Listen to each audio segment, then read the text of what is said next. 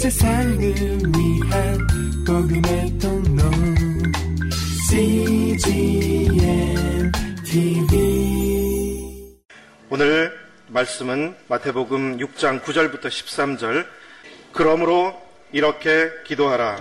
하늘에 계신 우리 아버지 주의 이름을 거룩하게 하시며 주의 나라가 임하게 하시고 주의 뜻이 하늘에서와 같이 땅에서도 이루어지게 하소서.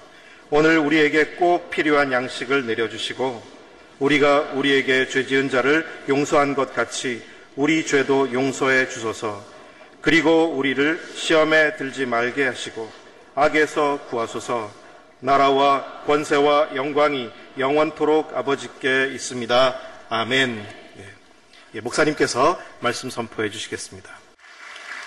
아, 이윤 목사님께서 어, 예배 인도를 해주셨는데 저희 교회에 이시로 시작해서 훈으로 끝나는 그런 목회자가 다섯 명 있습니다. 아, 여러분이 이제 신문 통해서 제 나이를 다 알고 계시기 때문에 저희 연령 순으로 그 다섯 분의 목회자를 이렇게 말씀드리면 제일 큰 형님이 양재 계신 이동훈 목사님이시고 또 둘째 형님이 이훈 목사님이십니다. 아, 세 번째가 시드니에 계시는 이기훈 목사님이 계시고 제가 넷째입니다. 막내는 지금 베트남에 있습니다. 이종훈 목사라고 이렇게 돼 있습니다. 예.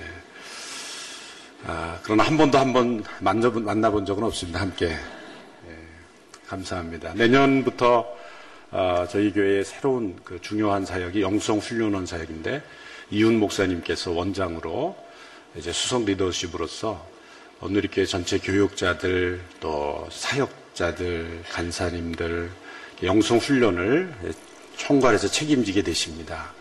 그 영성 훈련원은 저희 사역자들이 사역에 집중하다 보면 하나님과의 바른 관계, 영성 어, 회복을 잃어버리게 되면 주님의 일이 아니라 나의 일이 되어버립니다. 그래서 그 영적인 우선순위를 잃지 않으려는 노력이고 아, 또 그 1년 계획 중에서 우리가 사역 일정을 잡지만 가장 우선적으로 영성 훈련 일정을 잡고 물론 우리가 해마다 목회 사관학교를 하지만 전체가 모여서 하는 것이고 개인적이고 또 소그룹별로 영성의 회복을 점검하고 또 우리의 부르심을 확인하는 그런 기간을 가장 중요한 기간으로 삼습니다. 그래서 어, 이훈 목사님의 내년부터의 사역이 굉장히 많아지시고 또 우리 목회자들의 영성을 확인하고 체크하는 일을 저와 더불어 이렇게 해주시게 됩니다. 그래서 그 영성 훈련을 패스하지 않으면 다음에 사역 임명이 안 되는 것으로 그렇게 강력하게 시행을 하려고 합니다. 그래서 아, 윤 목사님께서 그 사역을 잘 담당해 주시도록 기도해 주시기를 바랍니다. 주기도문을 함께 나눌 때에 우리에게 큰 은혜가 있습니다. 왜냐하면 예수님 께서 직접 가르쳐 주신 기도이기 때문입니다. 어느 누구에게서 우리가 기도를 잘하는 분에게서 기도를 배울 수 있습니다. 기도를 깊이 하고 또 기도 가운데 하나님과 친밀한 관계를 나누는 분을 보면 예, 기도를 배우고 싶지 않습니까? 어느 누구에게서 배우는 기도보다도 이 주기도문을 통해서 주님께서 직접 가르쳐 주신 이 기도를 우리가 함께 배울 때에 우리의 기도가 달라질 줄로 믿습니다. 주기도문은 주문이 아닙니다. 주기도문은 기도요. 살아있는 하나님과 나만이 나눌 수 있는 그런 기도의 내용인 것입니다. 그래서 여러분이 40일간은 매일 잠자리에 들기 전에 무릎 꿇고 침대 위에서 이 주기도문을 로 기도를 드려보십시오.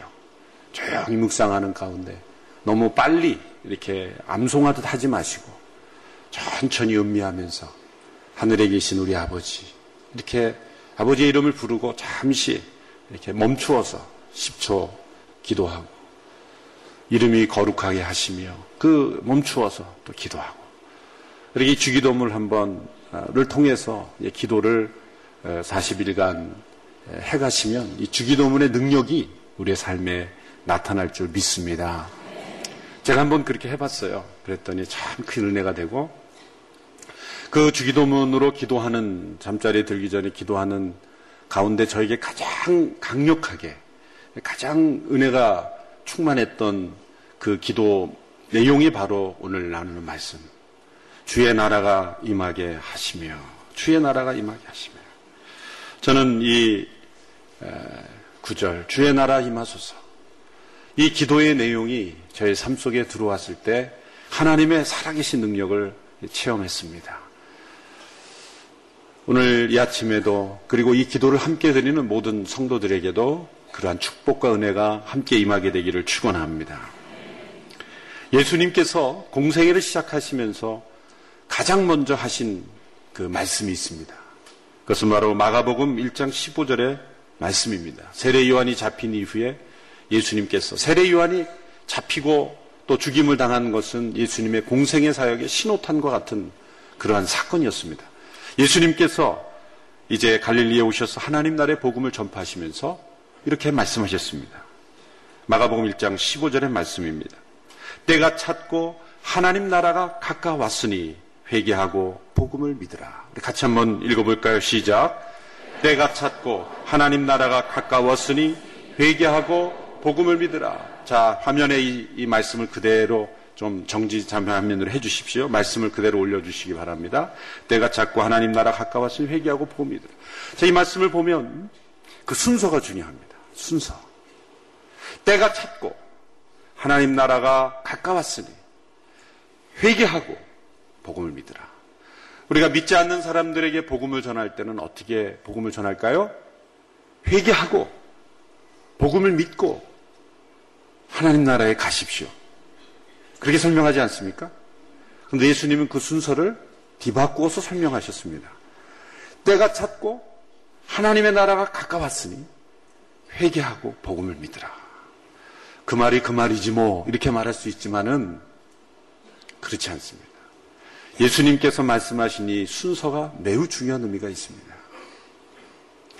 우리는 회개로부터 시작해서 회개하고 예수님 믿고 천국 가는 것으로 말씀하셨지만 우리는 말하지만 예수님께서는 천국이 우리에게 왔으니 우리가 회개하고 복음을 믿을 수 있게 된 것이다. 이 순서는 의미가 다른 것이죠. 우리가 회개할 수 있는 것은 천국이 우리에게 왔기 때문입니다. 우리가 천국을 찾아가는 것이 아닙니다. 천국을 발견하는 것이 아닙니다. 천국이 우리에게 오지 않으면 우리는 천국에 들어갈 수 없습니다. 천국은 우리의 노력으로 가는 것이 아니기 때문입니다. 천국이 우리에게 왔기 때문에 우리가 회개가 가능하게 된 것입니다. 누가복음 15장에 나오는 집을 나갔던 둘째 아들이 돌아왔을 때 그가 회개하여 돌이켜 왔죠. 그러나 만일 아버지가 문을 열어놓고 있지 않았다면 아들이 암만 돌아와도 그건 소용이 없는 것입니다.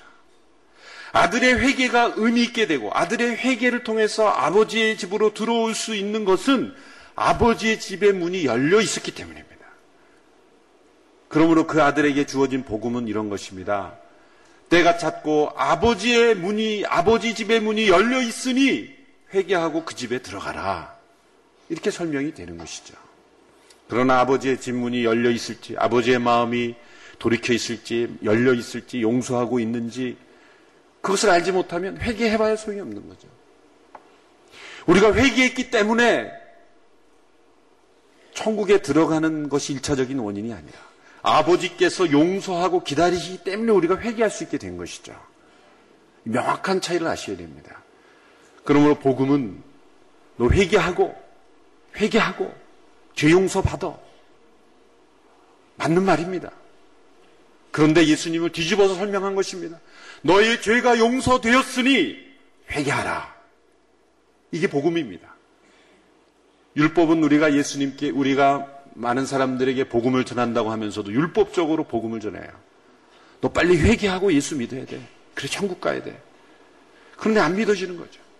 복음을 정확하게 전하지 않아서 그렇습니다. 더 정확하게 설명하면 이렇게 된 것입니다. 하나님께서 이미 너를 용서하고 기다리고 계시니 빨리 돌이켜 그 집으로 들어가라. 이것이 복음입니다. 예수님께서 그 말씀을 하신 거죠. 하나님 나라에 대한 아무런 배경 설명도 아니하시고 그냥 하나님 나라가 가까웠다고 하신 것은 이미 유대 사회에서는 하나님의 나라에 대한 그 이해, 하나님의 나라에 대한 그 나- 용어가 친숙하게 느껴지는 그런 상황이었기 때문이죠. 예수님께서 니고데모에게 내가 거듭나지 않으면 하나님 나라에 들어갈 수 없다. 라고 말씀하신 것은 이 혈통적으로 이스라엘 민족에게서 태어나면 누구나 하나님 나라 백성이라고 생각했던 이 혈통적으로 하나님 나라의 백성이 된다고 하는 아브라함의 혈통으로부터 태어나면 무조건 그들은 하나님 나라의 백성이라고 생각했던 것이죠. 그러나 예수님은 그것이 아니다. 도전한 것입니다. 그리고 그 하나님 나라를 가르치는 니고데모에게 너부터 거듭나지 않으면 하나님 나라에 들어갈 수 없다. 충격적인 말씀을 하신 거죠. 거듭남으로 들어가는 하나님 나라를 예수님 말씀하신 것입니다. 그런데 예수님께서 하나님 나라가 가까이 왔다는 것을 더 정확하게 표현하면 하나님 나라가 왔다. 또 하나님 나라가 세상 속으로 들어왔다. 또 하나님 나라가 세상 속으로 역사 속으로 뚫고 들어왔다. 이런 표현으로 해석할 수가 있습니다. 여러분 하나님 나라가 세상 속으로 뚫고 들어왔다는 것은 이 세상이 하나님 나라 밖에 있었다는 것이죠. 하나님 나라가 하나님 나라 밖에 세상이 존재하고 있었다는 뜻입니다. 하나님 나라가 세상 밖에 있었다고 해서 이 세상이 하나님의 다스림 밖에 있었다고 생각할 수는 없습니다. 우리는 하나님의 절대 주권과 하나님의 나라를 구분할 필요가 있어요.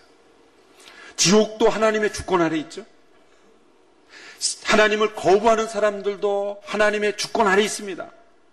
아무리 하나님 믿지 않는 사람들 하나님을 배역하고 하나님을 대항해도 그 모든 사람들, 그 모든 세력도 역시 하나님의 주권 아래 있는 것입니다.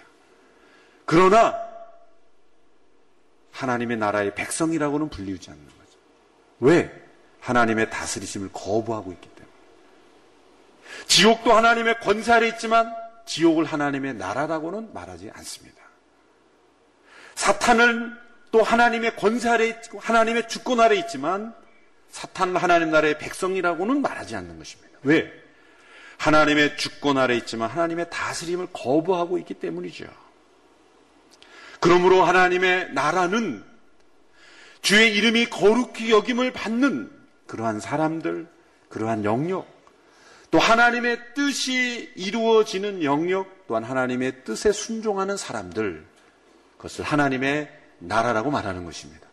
그러므로 이름이 거룩하게 하시며와 또 뜻이 땅에서 이루어지기 원합니다라는 기도의 제목은 하나님의 나라가 임하시옵소서. 주의 나라가 임하게 하시고라는 이 기도의 제목으로 함께 통합이 되는 것입니다. 사실 같은 기도의 내용을 예수님께서 다른 단어의 표현으로 세 번 반복해서 설명해 주신 것 뿐입니다. 하나님의 나라란 주의 이름이 거룩히 여김을 받는 곳입니다. 그리고 주의 뜻이 이루어지는 곳. 이것이 바로 하나님의 나라인 것입니다. 하나님 나라가 세상 속으로 뚫고 들어왔다는 것은 이 세상이 하나님의 나라를 거부하고 있었다는 것이죠. 왜 이 세상이 하나님의 다스림을 거부해서 하나님의 나라가 아닌 세상의 나라가 되었습니까? 그것은 아담과 하와 이후로 이, 이 이전으로 올라가는 것이죠. 아담과 하우 이후에 모든 사람들은 에덴 동산 밖에서 태어났죠. 그 시점에서는 이 장소가 중요한 거예요. 하나님께서 타락한 아담과 하와를 에덴 동산 밖으로 쫓아내셨죠. 그러면 이 아담과 하와가 다시 에덴 동산 안으로 들어올 수 있었습니까? 없었습니까? 다시 들어올 수 있는 길은 딱 한 가지였습니다. 회개였습니다. 하나님 우리가 불순종했습니다. 우리가 하나님 말씀을 거역했습니다. 우리가 돌이키고 하나님의 뜻대로 살겠습니다. 회개하면 다시 들어올 수도 있었을 거예요. 그러나 성경을 읽어보십시오. 아담과 하와가 인정을 했습니까? 변명했습니다. 책임을 전가했습니다. 아담아 내가 왜 여기 있느냐? 벌거벗어서 두려워서 숨었습니다. 여자에게 물었습니다. 왜? 이 먹지 말란 거는 먹었느냐? 뱀이 주어서 먹었습니다. 남자는 여자가 주어서 먹었다 그러고 여자는 뱀이 줘서 먹었다 그러고 책임을 전가하는 거죠. 회개가 없습니다. 들어올 수가 없는 거죠. 하나님의 나라에 다시 들어오려면 회개해야 하는 것이죠. 회개하지 않았습니다. 그로부터 모든 인간은 이 아담과 하와 아래로부터 태어나는 모든 인간은 에덴 동산 밖에서 태어난 거죠. 하나님께서 잠시 에덴 동 밖으로 밖에서 살다가 다시 들어와 그러면 안 됩니까? 좀 며칠 살다가 다시 들어오라 그러면 안 됩니까? 그 먹은 과실이 그렇게 얼마나 비싸다고 그렇게 하나님께서 중한벌을 내리십니까? 믿지 않는 사람들이 볼 때는 그 원리를 이해하기 어려운 거예요. 무한대의 자유를 주고 단 한 가지의 금지 명령만 주었지 않습니까? 하나님께서 한 열 가지 정도의 금지 명령을 주시고 어겼으면은 아, 열 가지인데 좀 헷갈릴 수도 있지 않습니까? 그렇게 변명할 수도 있었을 거예요. 동산 중앙에 있는 왜 나무라 그랬습니까? 섞여 있는 나무는 혼동하기가 쉬우니까 그랬을 거예요. 중앙에 있는 한 나무, 한 가지 나무만 기억하게 하신 것은 혼동하지 말라고. 중앙에 있는 한 나무. 여러 가지 나무도 아닙니다. 이것은 실수가 아니라 의도적 불순종이었죠. 고의적이었죠. 순간적인 충동의 실수가 아니라 사고의 과정과 의지의 과정과 판단의 과정과 묵상의 과정과 모든 인격의 결단을 통해서 내린 것이기 때문에 책임 있는 것입니다. 잘못된 선택을 했으면 회개를 해야 하는데 회개하지 않습니다. 그러므로 그때 이후로부터 우리 모든 인간은 회개란 자연적인 본성이 아닙니다. 잘못을 잘못 그대로 인정하고 정말 하나님 앞에 돌이켜 하나님의 다스리심 앞에 나오는 것 인간의 본성이 아닙니다. 우리는 잘못하면 합리화, 변명, 회피, 책임 전가 익숙합니다. 세상을 보십시오. 온통 책임 전가, 회피, 변명, 도망, 인정과 회개가 없는 세상이죠. 이것이 바로 하나님의 나라 밖에서 지금 잘 살고 있는 이 세상의 모습이라는 거죠. 그러면 하나님께서 동산 밖으로 쫓겨난 아담과 하와를 그냥 내버려 두셨습니까? 그렇지 않습니다. 아담아, 내가 어디 있느냐라고 질문하신 것부터 하나님은 다시 찾으시는 거예요. 그리고 에덴 동산 밖에 있는 그런 아담과 하와의 후예들을 하나님은 끊임없이 찾아오셨어요. 그 찾아오시고 그들의 삶 속에 그 들어오시고 그들의 삶 속에 함께 하시고 뚫고 들어오셔서 그 목적이 뭡니까? 다시 하나님의 나라 안으로 들어오도록 하시기 위해서 노력하신 역사가 바로 성경의 역사인 것입니다. 하나님께서 아브라함을 택하시고 다윗을 택하시고 모세를 택하시고 이스라엘 역사는 하나님께서 이 세상 속에 뚫고 들어오신 역사인 것입니다. 개입하신 역사인 것입니다. 이 역사는 인간의 역사가 아니라 나의 역사다. 내가 주관하는 역사이어야 한다. 너희들의 삶은 너희들의 삶이 아니라 나의 다스림을 순종하는 삶이 되어야 한다. 그것을 끊임없이 끊임없이 말씀해 주신 것이 성경의 역사였습니다. 하나님은 하나님 나라 밖에 있는 인간들을 찾아가신 하나님. 그냥 찾아가시는 정도가 아니라 쫓아가시며 뚫고 들어가시는 하나님이십니다. 여러분은 어떻습니까?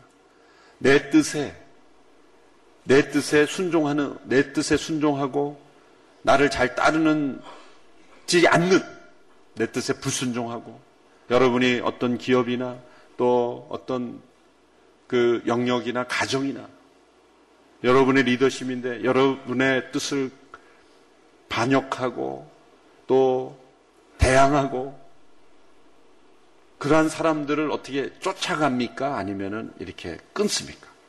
세상에서는 끊어요. 끊어야죠. 그 조직이 보호하달래요. 하나님께서는 세상과 다르신 거룩한 분이라고 그러셨죠. 하나님의 다스림을 거부하고 하나님을 대항하는 세례 있으면 끊어내면 되잖아요. 그런데 하나님은 끊어내는 하나님이 아닙니다. 쫓아가신 하나님. 추적하신 하나님. 그들로 다시 하나님의 나라로 들어오도록 하시는. 왜? 하나님 나라 밖에는 생명이 없기 때문이죠. 죽음이기 때문입니다. 사람들은 알지 못하지만 하나님의 나라 안으로 들어와야 참된 생명이 있기 때문에 하나님 내버려 두실 수가 없는 것입니다. 그러므로 하나님은 하나님 나라 밖에 있는 영혼들을 끊임없이 찾아가시고 문을 두드리시고 그들의 삶 속에 뚫고 들어가신 하나님. 여러분, 저와 여러분이 오늘 이 새벽에 나와서 하나님을 예배하는 자리로 오게 된 것은 여러분이 현명해서 하나님 앞에 찾아 나온 것 절대 아닙니다. 정직하신 분은 다 인정할 거예요. 하나님의 여러분의 삶 속에 뚫고 들어가셨습니다. 때로는 고통을 통해서, 어려움을 통해서, 낙심을 통해서, 이해할 수 없는 시련을 통해서 다 하나님이 여러분의 삶에 이렇게 뚫고 들어가시는 거예요. 축복을 주면서 뚫고 들어가시면 얼마나 좋겠습니까? 그런데 축복을 주면은 하나님 나라 안으로 들어오기보다는 자기 나라 속에 축복을 갖고 가버리니까 문제예요. 그러나 고난을 통해서 우리의 삶 속에 찾아오실 때 우리의 마음 문이 하나님의 나라를 활짝 열리게 되는 것. 그것은 우리의 완악함 때문이지 하나님이 우리를 미워하시기 때문이 아닙니다. 그러나 고난을 통해서 하나님의 나라가 우리의 삶 속에 뚫고 들어온 이후에는 그것이 고난인 것 같았지만 하나님의 나라로 우리가 들어가게 되는 하나님의 나라가 우리의 삶 속에 임하게 되는 축복의 통로라는 것을 고백하게 되는 것입니다. 시스 루이스라는 유명한 문학가가 그의 자서전 Surprised by Joy 기쁨 의해서 내가 놀랐다 그런 자서전에 보면 하나님께서 자신의 삶 속에 어떻게 뚫고 들어오셨는지를 세 단계로 표현합니다. 세 하나님을 세 개의 다른 그런 아, 그 문학적 표현을 사용합니다. 첫 번째 단계로 하나님은 마치 자신에게 낚시하는 어부와 같이 찾아오셨다. 낚시하는 어부. 저는 뭐 낚시는 뭐 한두 번밖에 못했습니다만은 이 유능한 낚시꾼은 이게 미끼를 던지고 아마추어는 이게 물고기가 미끼를 물면 바로 흥분해가지고 바로 들어올립니다. 아마추어 중에 아마추어죠. 그런데 노련한 그 낚시꾼은 미끼를 입질이라 그러죠. 이 미끼를 막 잡아당겨도 처음엔 가만히 있습니다. 그리고 줄을 풀어줍니다. 대어일수록 풀어줍니다. 약간 풀어주는 이유가 뭡니까? 물고기가 착각하게 하는 거죠. 내가 지금 미끼를 물지 않았다. 마치 아무런 일이 일어나지 않은 것처럼 자기가 다니고 싶은 대로 다니게 해주는, 해줍니다. 슬슬 풀어줍니다. 그리고 다시 조입니다. 조금씩 조금씩 잡아당기다가 물고기가 완전히 내가 미끼를 물었다는 걸 착각에 빠져 있을 때 점점 점점 끌려와서 가까이 왔을 때 들어올리는 거죠. 하나님은 유능한 낚시꾼이라서 여러분도 다 하나님이 던지신 미끼를 물고 오신 겁니다. 그런데 와보니까, 어, 이게 미끼였구나. 문제는 언제 미끼를 물었는지도 몰라요. 우리의 인생을 다 지나고 보면 자서전을 쓸 때 무렵, 아, 그게 미끼였구나. 그때 내가 그 사람을 만난 것이 내가 하나님이 나의 나를 끌어당기는 미끼였는지 내가 몰랐던 거예요. 그냥 어떻게 하다 보니까 온 것 같지만 사실은 유능한 낚시꾼이신 하나님께서 우리를 조금씩 조금씩 끌어당겨서 우리가 포기할 수 없어 도망가지 못할 상황에서 끌어당기시는 거예요. 시스루스의 자신의 삶을 보니까 자기가 언제 미끼를 물은지 모르게 어떻게 와 있는 거예요. 아주 기가 막힌 표현이죠. 두 번째는 두 번째 단계에서는 하나님이 자신을 쥐를 쫓는 고양이처럼 쫓아오셨다는 거예요. 여러분 이 예배당 안에 쥐가 한 마리 있는데 고양이 한 마리를 놔두고 그 집에 갔다 와 보십시오. 하룻밤만 지나면 쥐는 사라지고 고양이만 존재합니다. 이 쥐를 추적하는 고양이의 놀라운 집중력. 대단하죠? 쥐구멍을 압니다, 고양이는. 사람들은 쥐구멍이 어디서 왔다 갔다 하는지 모르지만 고양이는 압니다. 그런데 이 어린 자녀들을 톰과 제리라는 만화 영화로 다 이걸 바꿔놨죠. 그래서 이 고양이가 쥐에게 계속 당하잖아요. 디즈니에서 만든 그, 그 만화 영화를 보면은 계속 고양이가 쥐에게 당합니다. 큰 이 사고의 혼란을 가져다 주는 영화예요, 그거는. 아닙니다. 절대적으로 고양이가 쥐를 잡습니다. 자신이 쥐구멍에 맨날 숨었지만 하나님은 그 쥐구멍에 기다리고 계시다가 내가 나오면 탁 잡는 거예요. 그런 경험 많이 해보시죠? 하나님이 원치 않는 하나님이 뜻이 아닌 그런 삶을 살다가 뒤더, 이 뒤서대 탁탁 잡히는 듯한 하나님이 나를 탁탁 잡아 낚아채는 듯한 그러한 그런 하나님이 내가 두 번째로 경험한 하나님이에요. 세 번째로 경험한 하나님은 하나님은 사냥개 무리와 같았다. 사냥개 무리와 같았다. 여러분 사냥개 무리는 얼마나 무섭습니까? 목표를 향하여 포기하지 않는 집념. 감히 하나님을 사냥개라고 하다니. 이런 경솔한 어, 사람이 있나라고 말할 수 있겠지만 예, 프란시스 톰슨이라는 그런 시인도 천국의 사냥개다. 하나님은 나를 추적하셨다. 10편 23편에 나의 평생에 주의 선하심과 인자하심이 정령 나를 따르르니 할 때요. 그 따르르니라는 단어는 추적하신다는 거예요. 하나님의 인자하심과 하나님의 돌보심을 우리를 추적하시는 거예요. 초등학생들은 엄마가 끊임없이 그 자녀를 추적하잖아요. 한시도 놓치지 않는 것처럼 하나님은 우리를 놓치지 않는 천국의 사냥개시라는 거예요. 우리 삶에, 우리 역사 속에 그렇게 뚫고 들어오신다는 것입니다. 성경의 역사는 바로 인간을 다시 하나님의 나라로 들어오게 하시록 하기 요원하시는 하나님께서 역사 속으로 뚫고 들어오신 사건이에요. 그래서 순전한 기독교라는 책을 보면 예수님이 사령관이라는 거예요. 하나님이 세상에 오신 침공, 하나 반난 지역에 하나님의 나라를 거역한 하나님의 반난 지역에 하나님께서 다시 들어오셔서 점령하시는 천국의 사령관이 예수 그리스도시다. 그렇게 표현했습니다. 따라서 주의 나라가 임하게 하소서라는 기도는 다음 세 가지 의미를 가지는 것입니다. 첫 번째 이 기도는 회개의 기도입니다. 회개의 기도. 이 회개의 기도는 이 세상 속에 있는 인간들이 이 역사가 하나님의 다스림을 거부했다라고 인정하는 것입니다. 하나님, 이 세상은 하나님의 다스림을 거부하고 있습니다. 그리고 하나님, 내 안에 하나님의 다스림을 거부하는 세력이 있습니다. 회개합니다. 인정하는 회개의 기도인 것입니다. 그러므로 주의 나라 임하소서.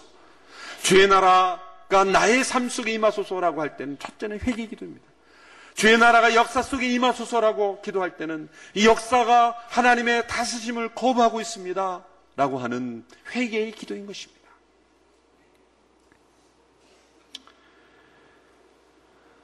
두 번째 이 기도는 하나님의 나라의 믿음으로 응답하는 기도죠.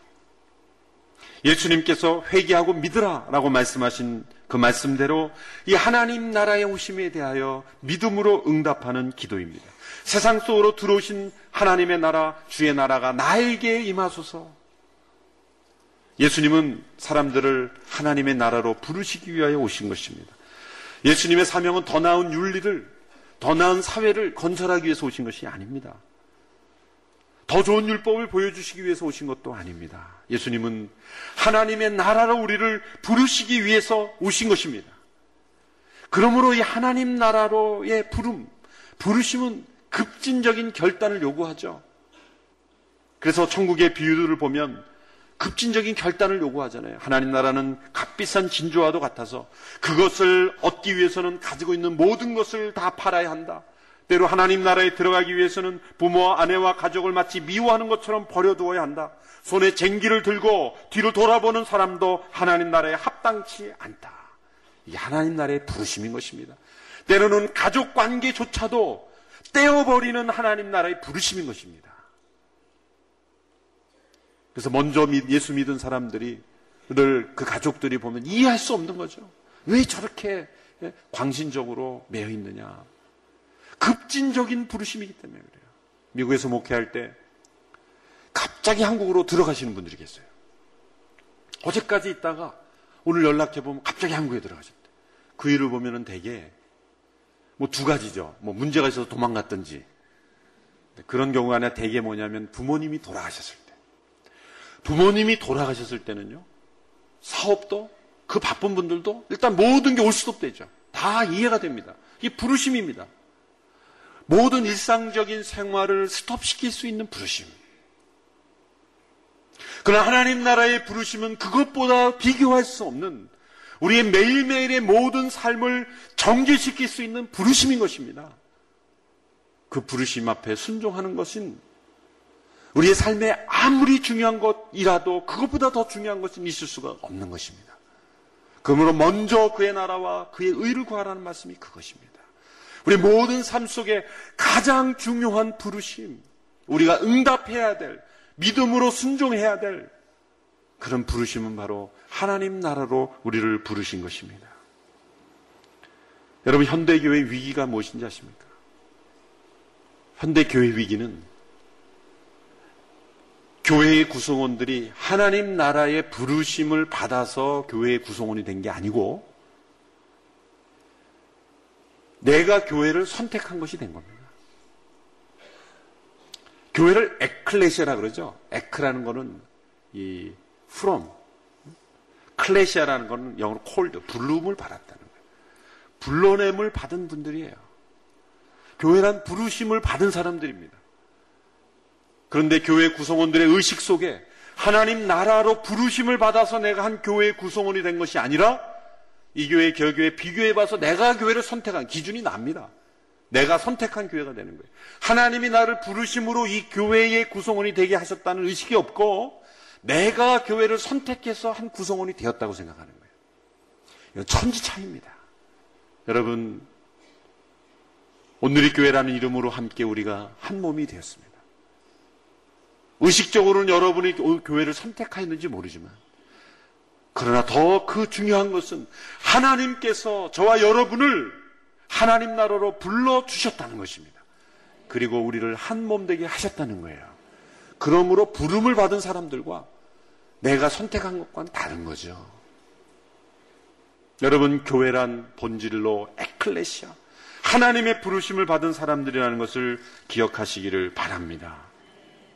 오늘날 우리가 잃어버린 사실은 교회도 하나님의 심판의 대상이라는 것입니다. 무서운 말씀이죠. 조직적으로 교회에 등록교인이 되면 심판에서 면제된다고 말씀하지 않으셨어요. 하나님의 나라의 백성이어야 되는 것입니다.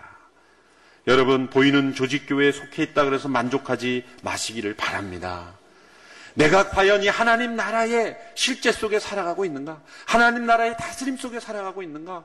내가 하나님 나라의 부르심을 받아 이곳에 함께 있는가? 그것을 생각하고 고민하고 갈망해야 하는 것입니다. 현재의 교회는 알곡과 가라지가 함께 있는 것입니다. 따라서 하나님 나라가 임하소서라고 기도할 때 이 세상 속에 섞여서 이 세상과 아무런 차이를 나타내지 못하고 있는 이 교회를 도와주십시오. 라고 믿음으로 하나님 앞에 나아가는 기도인 것입니다. 마지막 세 번째로 이 기도, 주의 나라가 임하게 하소서라는 기도는 선교의 기도입니다. 선교의 기도. 주의 나라가 임하게 하소서라고 기도할 때 아직도 이 하나님 나라의 부르심에 응답하고 있지 않은 수많은 사람들도 그들도 하나님의 나라의 부르심에 응답하게 하소서. 라는 기도인 것입니다. 그러므로 여러분 안에 하나님 나라가 임하셨습니까? 여러분의 가정에 하나님 나라가 임하셨습니까? 그러면 온 열방 중에 주의 나라가 임하소서라고 기도해야 하는 것입니다. 그 기도가 바로 시편 67편 1절로 3절의 말씀입니다. 우리 같이 한번 읽어볼까요? 시편 67편 1절로 3절 시작. 하나님 우리에게 은혜를 베푸시고 복을 주시며 그 얼굴을 우리에게 비추소서. 그리하여 주의 길이 땅에 알려지고 구원하시는 주의 힘이 온 민족들 사이에 알려지게 하소서. 오 하나님이여 민족들이 주를 찬양하게 하소서. 모든 민족들이 주를 찬송하게 하소서. 모든 민족들이 주를 찬송하고 모든 민족들이 주를 찬양하고 주의 나라가 임하게 하소서. 선교의 기도인 것입니다. 교회는 두 가지 정체성을 가지고 있어요. 에클레시아, 불러냄을 받은 사람이며 동시에 디아스포라, 흩어진 사람들, 보냄을 받은 사람들입니다. 제가 뉴저지에 있을 때 한 목사님이 저희 위임 목사, 예, 제가 두 번째 단, 첫 번째 담임 목사할 때 위임 목사에 오셔서 그 설교 때 이런 말씀하셨어요. 교회의 능력은 seating capacity가 아니다. 얼마나 많은 사람들이 앉을 수 있느냐가 아니라 sending capacity다. 얼마나 많은 사람을 보낼 수 있느냐다. 오늘날 교회를 평가하는 기준이 많이 잘못됐습니다. 교회를 평가하는 전통적인 교회를 평가하는 ABC 영어로 ABC니까 영어로 죄송합니다만 A가 뭐겠습니까? 어텐던스, 얼마나 많은 사람이 참석하는 교회냐. B는 뭘까요? 빌딩, 얼마나 좋은 교회 예배당을 가지고 있느냐. C는 뭘까요? 술 많은 사람들이 좋아하는 cash. 얼마나 많은 헌금이 모이느냐. 사실 목회자들이 모이면 얼마나 모여? 예배당 줬어? 그 다음에 헌금 얼마야? 그게 과연 교회의 본질일까요? 제가 만들었습니다. 정말 사도행전적인 교회의 ABC. A. Apostle. 사도들. 사도라는 건 보냄을 받, apostolos라는 게 보냄을 받은 사람들. 얼마나 많은 사람이 모이느냐가 아니라 얼마나 많은 사람들이 나갔느냐도 중요하지만 얼마나 많은 사람들이 이 삶 속에 사도적 삶을 사느냐. 보냄을 받은 자로 살고 있느냐. 그게 중요한 거예요. 제자는 사도가 되어야 합니다. B는 뭘까요? 빌딩이 아니라 베티즘 얼마나 많은 사람이 그 교회를 통해서 세례를 받았느냐. 그리고 예수 그리스도를 믿었느냐. C는 뭘까요? 캐시가 아니라 셀 얼마나 건강한 소그룹이 많으냐. 몇만 명이 모이느냐가 중요한 게 아니라 얼마나 건강한 소그룹이 있느냐 그것이 중요한 것입니다. 그 진정한 교회를 평가하는 기준이 되어야 된다고 생각합니다. 오늘의 교회가 이 선교의 기도를 주님 앞에 드리는 저와 여러분 되기를 바랍니다. 주님 나라 임하소서. 주의 나라 임하소서. 아직도 주의 해방의 소식, 기쁨의 소식을 듣지 못하는 이 열방에 주의 나라가 임하게 하소서라고 우리는 간구하며 기도해야 하는 것입니다. 우리 한국 1945년 우리가 해방되었을 때 이제 우리가 지배받는 나라가 아니라 자유국가가 되었다는 소식이 울려 퍼졌을 때 아직 커뮤니케이션이 발달하지 않아서 TV와 라디오가 들어가지 않은 저 강원도 산간 지역에 한 마을 있다고 생각해 보세요. 이제 서울은 다 해방이 되어서 이 사람들이 우리는 이제 자유국가가 되었다고 생각하는데 저 강원도 산간 지역에 아직도 해방의 소식을 듣지 못한 그 마을에 있는 사람들은 일본 순사를 보면 두려워합니다. 아직도 우리나라가 지배, 피지배 국가라고 생각을 하는 거예요. 그리고 살고 있는 거예요. 그리고 몇십 년이 지나갔다고 생각해 보십시오. 세상은 바뀌었어. 나라의 주권이 바뀌었는데도 아직도 속국인 것처럼 살고 있는 사람들이 있을 수 있습니다. 그러므로 그들에게 가서 누군가 전해줘야 되죠. 나라의 주권이 바뀌었습니다. 우리나라는 해방되었습니다. 당신은 이제 자유 대한민국의 국민입니다. 선교란 이것입니다. 이 소식을 전해주는 거예요. 우리가 해방시켜주는 것이 아니라 십자가로 해방된 하나님 나라가 임하신 사건을 전해주는 거죠. 전해주는 거예요. 자유인으로 사십시오. 당신은 해방되었습니다. 당신은 이제 하나님 나라의 백성으로 살 수 있게 되었습니다. 그 나라에 들어오십시오. 아무런 것이 요구되는 것이 없습니다. 마음으로 받아들이는 것 뿐입니다. 듣고 믿기만 하면 되는 것입니다. 이 선교의 기쁨 소식이 전해지기를 축원합니다. 주의 나라 임하소서 우리가 기도할 때 이 세상에는 소망이 없음을 우리가 인정하고 주님의 나라에만 소망이 있음을 우리가 인정하는 기도인 것입니다. 그리고 주의 나라 나의 삶에 임하소서 나의 가정에 임하소서, 나의 일터에 임하소서, 이 나라 민족에 임하소서, 열방 가운데 주의 나라가 임하소서. 회개의 기도, 그리고 응답의 기도, 선교의 기도로 주님 앞에 이 기도를 날마다 드리는 저와 여러분이 되기를 주님의 이름으로 축원합니다. 온 세상을 위한 복음의 통로 CGM TV